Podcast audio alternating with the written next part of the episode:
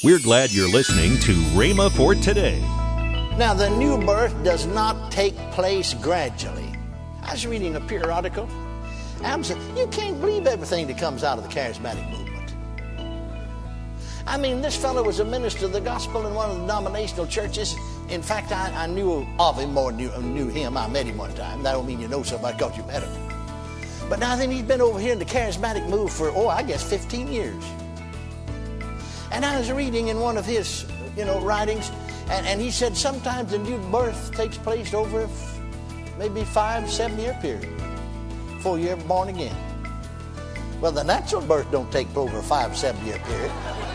I mean, if it takes that long, eh, the mother and baby both be dead, dead by then. I mean, forget it. No, the new birth does not take place over a period of time or gradually, it's instantaneous. Welcome to Rhema for today. Kenneth E. Hagin continues his teaching on redeemed from poverty, sickness, and spiritual death. Also, later in today's program, I'll tell you about this month's special radio offer. Right now, let's join Kenneth E. Hagin for today's message. Look at John 5 26. For as the Father hath life in himself, so has he given to the Son to have life in himself. The new man, Christ Jesus, had no death in him. He was not born as we are born. He did not have an earthly physical father as we. He didn't have the nature of death the devil in him.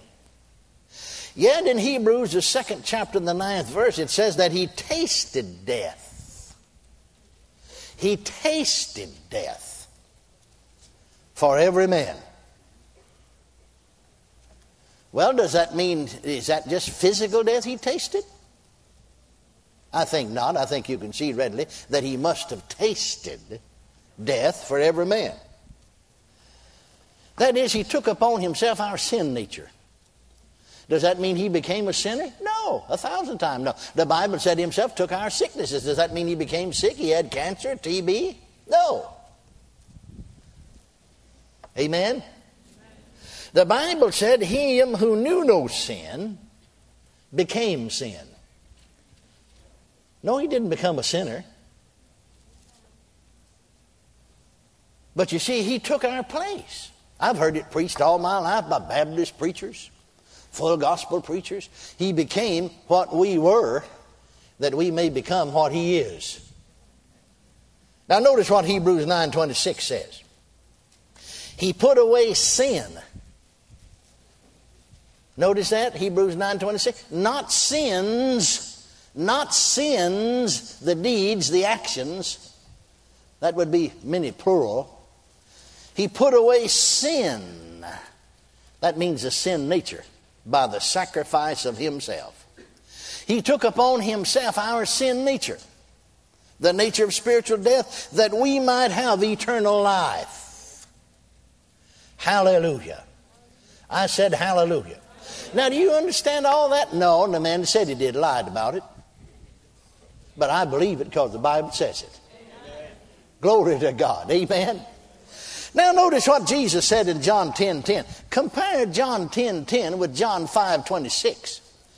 We just read John 5 26, you notice, where it said, As the Father hath life in himself. Now, what kind of life would the Father have in himself? Well, the only thing I know is he's God, so it must be the God kind of life. Did you know you can, you can know the meaning of Greek and Hebrew words? Sometimes it'll help us, sometimes it'll hinder us. You can know the meaning of Greek and Hebrew words and still miss what God's saying. Now, for instance, anyone, I'm not a, I'm not a Greek scholar, but I do know how to read.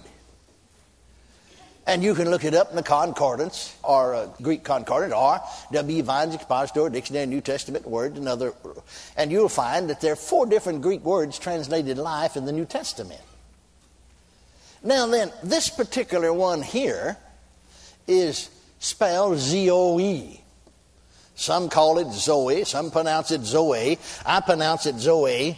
Uh, Baptist, in fact, a professor who taught Greek in Baylor Seminary in Waco uh, pronounced it Zoe. So I stated him. Some other Greek scholar pronounced it Zoe. Say, which one of them is right? Well, I don't know. Both of them got the same credentials. Both of them got all these initials on the end of the name. Well, in, in, in teaching, in paraphrasing this, in, uh, so you could understand it, as the Father hath, leave it in the Greek, as the Father hath Zoe in himself, even so it was given to the Son to have Zoe in himself. In other words, he's got the same kind of life in him that God is. All right, John 10 10. The thief, that means the devil, cometh not but for to steal, to kill, and to destroy. But I am come that they might have life. Again, it's the word Zoe. I am come that they might have Zoe, and that they might have it more abundantly. Well, you see, as the Father hath Zoe in himself, it was given to the Son to have Zoe in himself, and I am come that they might have Zoe. Now, in using that, some Greek professor in the charismatic move, oh, he sent me, a, I guess, nearly that thick. I've still got it over there. And, and, and so I just simply said, you see, not going by the Greek because I'm not a Greek scholar, but because I'm intelligent. As the Father has Zoe, life, in himself, is given to the Son to have. So this must be the God kind of life, mustn't it? Mustn't it?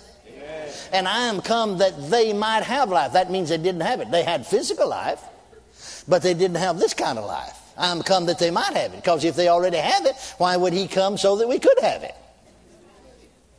Huh? Amen. See?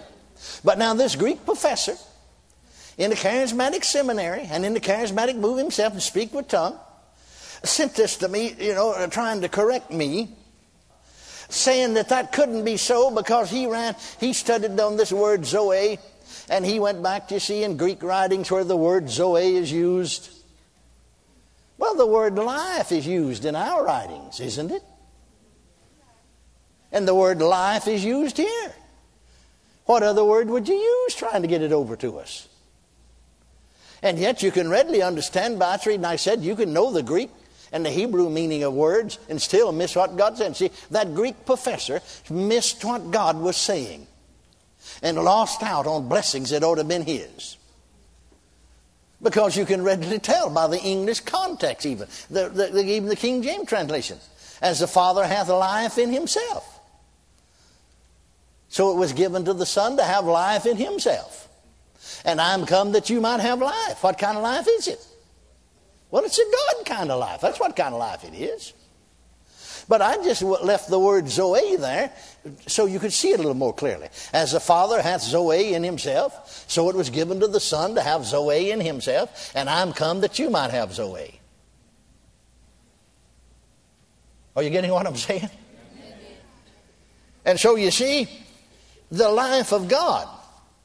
Now notice John 5 24. Go back to John the fifth chapter. We read the 26th verse a while ago. Notice what it said.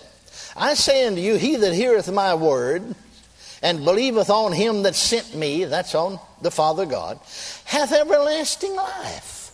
Or he has Zoe again. And shall not come unto condemnation. The Greek word translated condemnation, also translated judgment. Shall not come into judgment. Thank God, thank God I've got everlasting life. And shall not come into judgment, but is passed from death. Now, note, he that heareth my words and believeth on him that sent me, that's the Father sent him, is passed from death unto life. Well, I haven't passed from physical death unto physical life yet. I will one of these days, but I haven't. But thank God I've passed from spiritual death unto life. What kind of life? The life of God. Now, the new birth does not take place gradually. I was reading a periodical. You can't believe everything that comes out of the charismatic movement. I mean, this fellow was a minister of the gospel in one of the denominational churches. In fact, I, I knew of him more knew, knew him. I met him one time. That don't mean you know somebody because you met him. But now then he's been over here in the charismatic move for, oh, I guess 15 years.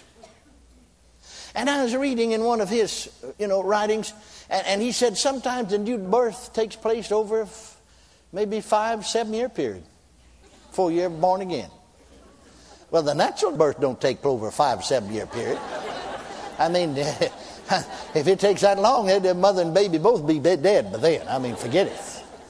No, the new birth does not take place over a period of time or gradually, it's instantaneous.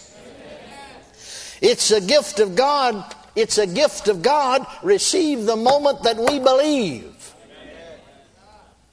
In Ephesians 2 1, we, we referred to it earlier, look at it again. It said that ye who were dead in trespasses and sins hath he quickened. See, dead, dead in trespassing. What does that mean? Spiritual death. But he's made us alive. Now, verses 8 and 9, see, that's Ephesians 2 1. Verses 8 and 9 of the same opening, second chapter of Ephesians said, For by grace are you saved through faith, and that not of yourself, it's a gift of God. Now look at verse 9. Not of works. Everybody say, not of works. Not of works. Lest any man should boast. Not of works. Not of works. Not of works.